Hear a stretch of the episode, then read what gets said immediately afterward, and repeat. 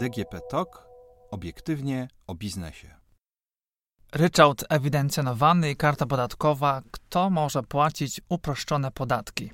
Zaczynając działalność gospodarczą oraz w trakcie jej prowadzenia, przedsiębiorca może wybrać jedną z czterech form opodatkowania. Zasady ogólne, podatek liniowy, ryczałt ewidencjonowany oraz kartę podatkową. Każdy z tych form opodatkowania mm, ma swoje wady i zalety. Pierwszą i podstawową formą płacenia podatków są zasady ogólne według skali podatkowej. Znamy ją doskonale, to dwie stawki 18 i 32%. Skali podatkowej płacimy comiesięczne albo co kwartalne zaliczki i składamy zeznanie roczne na formularzu PIT-36. E, płacąc podatki na zasadach ogólnych, mamy prawo m.in. do korzystania z ulg podatkowych oraz pomniejszamy uzyskane przychody o koszty ich uzyskania. Drugą formą opodatkowania działalności gospodarczej jest podatek liniowy.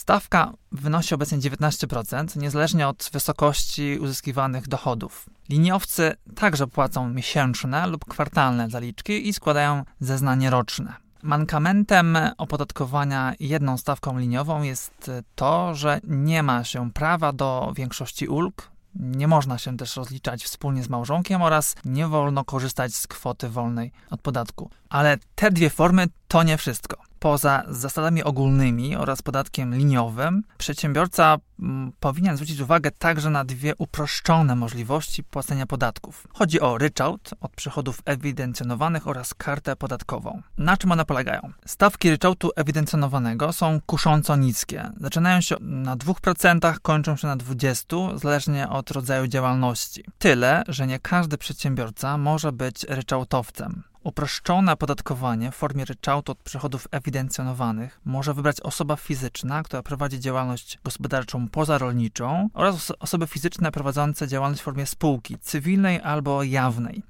I teraz bardzo ważna rzecz. Osoby, które zaczynają działalność, mogą wybrać tę formę bez względu na wysokość uzyskiwanego przychodu, czyli obrotu. Jeżeli jednak już prowadzimy działalność, wówczas wybór opodatkowania ryczałtem jest możliwy tylko w sytuacji, gdy w roku poprzedzającym dany rok podatkowy uzyskaliśmy przychody z tej działalności prowadzonej wyłącznie samodzielnie w wysokości, która nie przekracza równowartości 250 tysięcy euro. To jest tak zwany limit obrotu. Również jeśli jest to spółka prawa cywilnego, wówczas przychody wspólników takiej spółki też nie mogą przekroczyć limitu 250 tysięcy euro. W tym miejscu warto wspomnieć, że obecny rząd ogłosił już zamiar zwiększenia limitu rocznych obrotów z obecnego poziomu 250 tysięcy euro do miliona euro, a docelowo nawet 2 milionów euro. Zatem już niedługo nawet znacząco większe obroty nie pozbawią firmy prawa do ryczałtowych rozliczeń z fiskusem. Trzeba jednak pamiętać, że skorzystanie z ryczałtu ewidencjonowanego nie jest możliwe, gdy opłacamy podatek w formie karty podatkowej albo korzystamy z okresowego zwolnienia od podatku dochodowego. Ponadto ryczałt mm, nie jest możliwy, gdy osiągamy przychody między innymi z prowadzenia apteki, udzielania pożyczek pod zastaw, e, handlu częściami, akcesoriami do pojazdów mechanicznych czy działalności kantorowej. Ryczałtowcy są zobowiązani do prowadzenia ewidencji przychodów, posiadania i przechowywania dowodów zakupu, prowadzenia wykazu środków trwałych oraz wartości niematerialnych i prawnych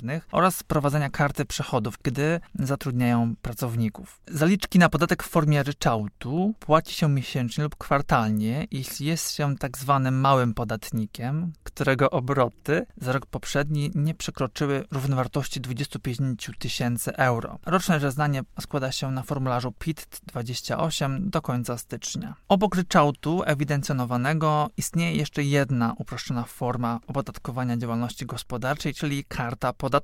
Najczęściej stosowana jest do opodatkowania drobnych usługodawców oraz małych firm handlowych. Skorzystać z niej mogą także m.in. lekarze, dentyści, weterynarze, pielęgniarki, opiekunki do dzieci oraz korepetytorzy. Kartę podatkową można zastosować również do szeregu mm, usług rzemieślniczych, takich jak y, usługi ślusarskie, zegarmistrzowskie, roboty budowlane, także instalacyjne, usługi fryzjerskie, kosmetyczne, fotograficzne, parkingowe, czy też drobne usługi transportowe oraz sprzątanie wnętrz. Kartą podatkową mogą być opodatkowane także kwiaciarnie oraz punkty gastronomiczne.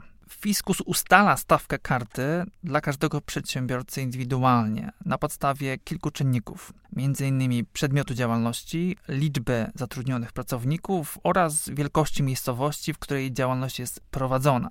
Główne zalety karty podatkowej to niskie stawki, które zaczynają się już od 2%, oraz brak obowiązku prowadzenia ksiąg rachunkowych, składania zeznań podatkowych oraz wpłacania zaliczek na podatek dochodowy. Do celów podatkowych prowadzić trzeba tylko ewidencję zatrudnienia. Ale żeby nie było tak łatwo, należy pamiętać, że opodatkowanie kartą wyklucza odliczanie kosztów uzyskania przychodów. Innymi słowy, nie odliczymy od podatku kosztów np. zakupu potrzebnych materiałów, samochodu, telefonu, czynszu za lokal czy rachunków za media i usługi. Podatek w formie karty należy uiszczać niezależnie od osiąganych dochodów. Odliczyć można jedynie składkę na ubezpieczenie zdrowotne. Dodatkowo istnieje szereg szczegółowych warunków, które należy spełnić, by dany typ działalności opodatkować w tej uproszczonej formie.